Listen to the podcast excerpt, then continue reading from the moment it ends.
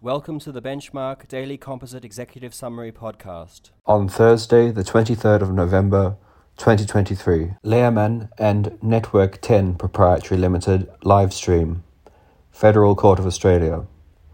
Court rejected Network 10's proposal that the live streaming of the hearing should only be to journalists and others who apply to the court and provide an undertaking not to disseminate or record the proceedings. Mao and Bao, Court of Appeal of New South Wales. Mao's claim against Bao for an unpaid loan and Bao's claim against Mao arising out of property dealings were not sufficiently connected to enable an equitable set-off. Access Training Group Limited and James Michael Jane and Oars.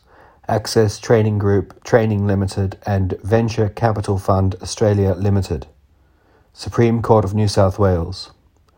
A claim for recovery of money invested with a view to an IPO that did not eventuate failed, as money advanced by the company to the investor had been a loan and a version of a share sale agreement had been validly executed, which gave a right of set off. Revere and Revere.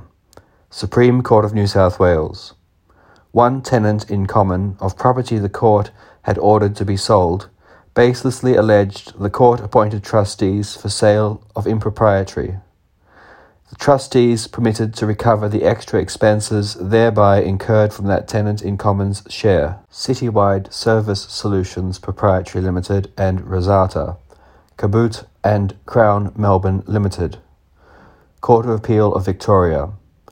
Court dealt with two appeals together, both of which raise questions about the construction of Part VBA of the Wrongs Act 1958 Victoria, where a second defendant is joined after the commencement of proceedings. Thank you for listening.